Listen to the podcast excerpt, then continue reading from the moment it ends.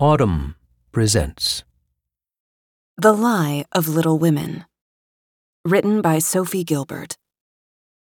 Early in the recent BBC PBS miniseries Little Women, the first significant adaptation of Louisa May Alcott's novel in 24 years, Laurie, played by Jonah Hauer-King, tells Jo, Maya Hawke, the first March sister he falls in love with, how much he enjoys watching her family from his nearby window.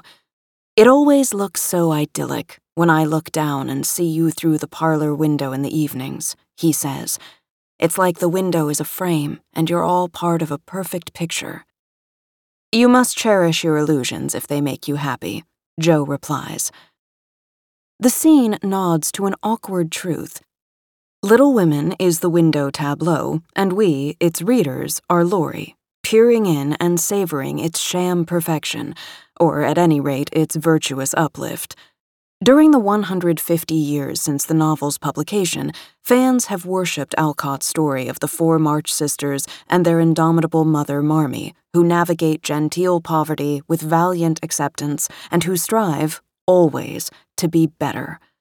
Detractors, notably fewer in number, have generally fastened on some version of that saga of gritty goodness, too, irritated rather than awed. But Alcott herself took a more skeptical view of her enterprise. She was reluctant to try her hand at a book for girls, a kind of writing she described later in life as moral pap for the young. Working on it meant exploring the minds and desires of youthful females, a dismal prospect. Never liked girls or knew many, she wrote in her diary, except my sisters.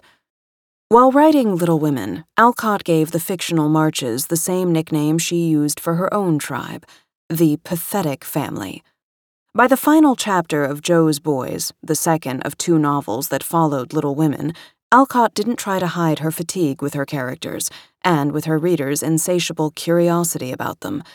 In a blunt, authorial intrusion, she declared that she was tempted to conclude with an earthquake that would engulf Jo's school and its environs so deeply in the bowels of the earth that no archaeologist could ever find a vestige of it. The Lie of Little Women is a multifaceted one. The book, a treasured American classic and peerless coming of age story for girls, is loosely inspired by Alcott's own biography. Like Jo, she was the second of four sisters who grew up in Massachusetts under the watchful eye of an intelligent and forceful mother. Unlike Jo's early years, in which her father is absent because, after losing the family fortune, he is serving as a chaplain in the Civil War, Alcott's childhood was blighted by the failure of her religious fanatic father, Bronson Alcott, to provide for his family. Stark deprivation, rather than the patchy poverty of the book, was a daily reality. The four sisters, frequently cared for by friends and relatives, were itinerant and often obliged to live apart. Alcott's sister Lizzie contracted scarlet fever while visiting a poor immigrant family nearby, much as Beth does in the novel. But Lizzie's death at 22, unlike Beth's around the same age, followed a protracted, painful decline that some modern biographers attribute to anxiety or anorexia. And while Jo was mandated by convention, and Alcott's publisher, to pick marriage and children over artistic greatness, Alcott chose the opposite, relishing her newfound wealth and her success as a literary spinster. For the first 80 or so years after Little Women was published, conflict scarcely arose over how to interpret it.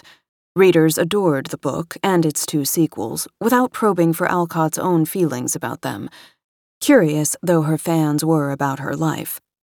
Not until 1950 did a comprehensive biography appear. Madeleine B. Stern dug into her subject's fraught family history and outed the grande dame of girls lit as the author, under a pen name, of sensationalist stories about murder and opium addiction. Then, from the 1970s onward, feminist critics began examining Little Women from a new perspective, alert to the inherent discord between text and subtext. As the literary scholar Judith Fetterley argued in her 1979 essay, Little Women Alcott's Civil War, the novel is about navigating adolescence to become a graceful little woman, but the story itself pushes back against that frame. The character who continually resists conforming to traditional expectations of demure femininity and domesticity, Jo, is the true heroine, and the character who unfailingly acquiesces, Beth, dies shortly after reaching adulthood. The blossoming of feminist criticism finally gave Little Women the thoughtful, rigorous analysis it deserved exploring the internal tug of war between the novel's progressive instincts and the era's prevailing constraints, revealed a book that was far from pap. And yet, Little Women continues to be sidelined in the American canon. Its reputation as fictional fare for and about girls and women prevents it, even now, from achieving the status of, say, Huckleberry Finn. Many male readers feel, as G.K. Chesterton put it, like an intruder in that club of girls. At the same time, the domestic setting and sermonizing that irked Alcott herself can strike contemporary female readers as bland and restrictive. The book's popularity shows signs of waning among a younger audience. But the fascination with Little Women endures among writers and filmmakers, as a current surge of adaptations attests. Inspired by the challenge of bridging the gap between Alcott's life and Alcott's writing, efforts to renew and expand its power help illuminate complexities in a novel whose literary stature is ripe for reevaluation. The wealth of adaptations of Little Women over the past century is proof of its durability, and also its malleability. As Anne Boyd Rioux writes in Meg, Jo, Beth, Amy, The Story of Little Women and Why It Still Matters, stage and screen versions of the novel have reflected the eras they were made in. Early ones offered morally and socially wholesome entertainment in the presumed spirit of the original text. During the Great Depression, when audiences were consoled by the idea of simpler times, theatrical performances of Little Women were popular across America. By 1949, when Mervyn LeRoy directed the fourth film adaptation, this one with an all star cast Janet Leigh as Meg, June Allyson as Jo, Margaret O'Brien as Beth, and Elizabeth Taylor as Amy, consumerism had become a patriotic duty. So the movie's writers invented a new scene in which the March sisters go on a Christmas spending spree with money from Aunt March. Rioux's astute examination of the long life of Little Women in American culture is itself, fittingly enough, very much of its era. She draws particular attention to the problematic paternal shadow looming over Alcott's enterprise. Rioux, a professor at the University of New Orleans, delves into Alcott's background, emphasizing that the young transcendentalist, who grew up in a circle that included Ralph Waldo Emerson and Henry David Thoreau, saw writing as a more practical and less lofty endeavor than her male peers did. As for Bronson Alcott, the only occupations that did not compromise his principles were teaching and chopping wood, Rioux writes of the radical education reformer, whom she characterizes as flaky at best and unstable at worst. His family, forbidden to eat animal products or wear anything but linen, often starved and froze in New England's fierce winters. At Fruitlands, a utopian community he co founded in the 1840s, root vegetables were initially outlawed because they grew in the direction of hell.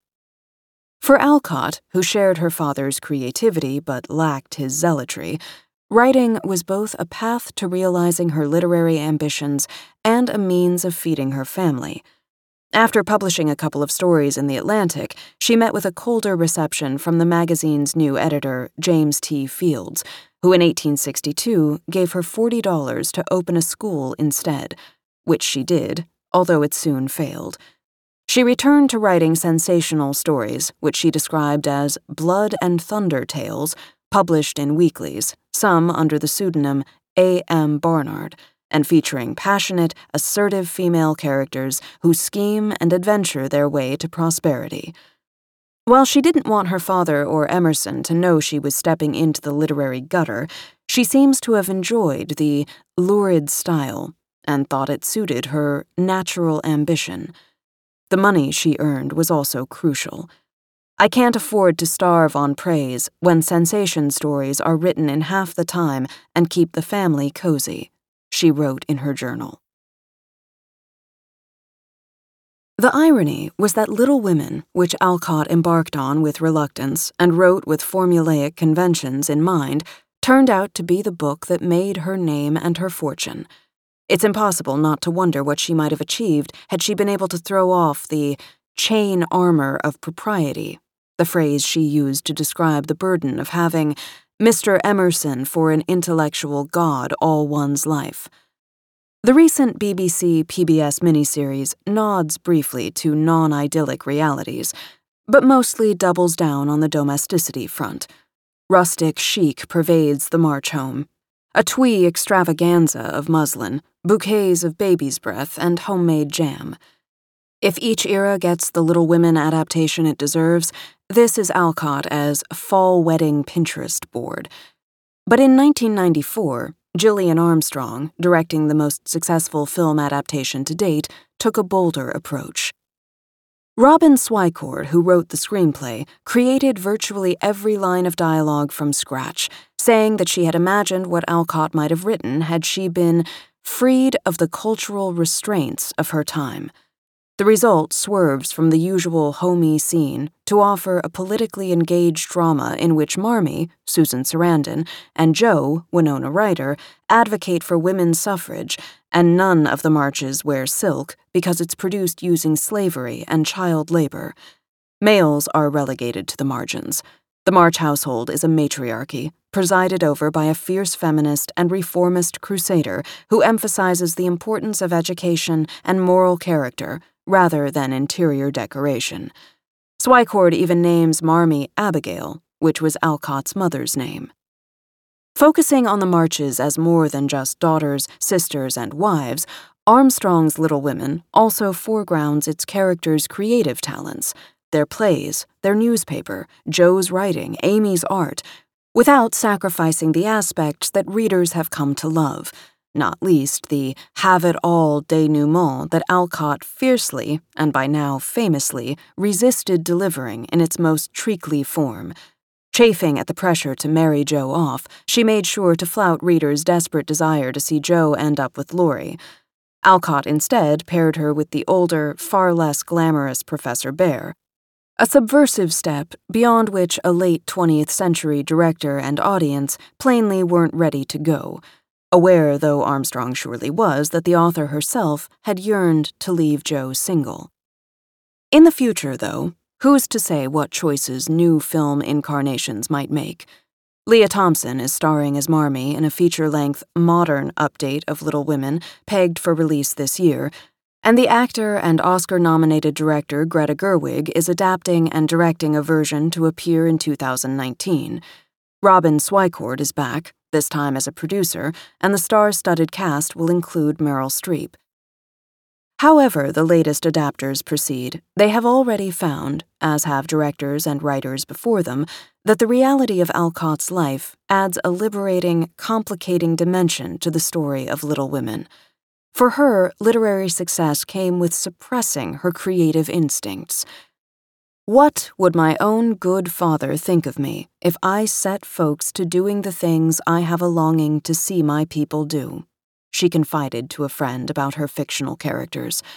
At the same time, that literary success gave her a personal freedom she couldn't afford to give her characters, at least not those in the March family.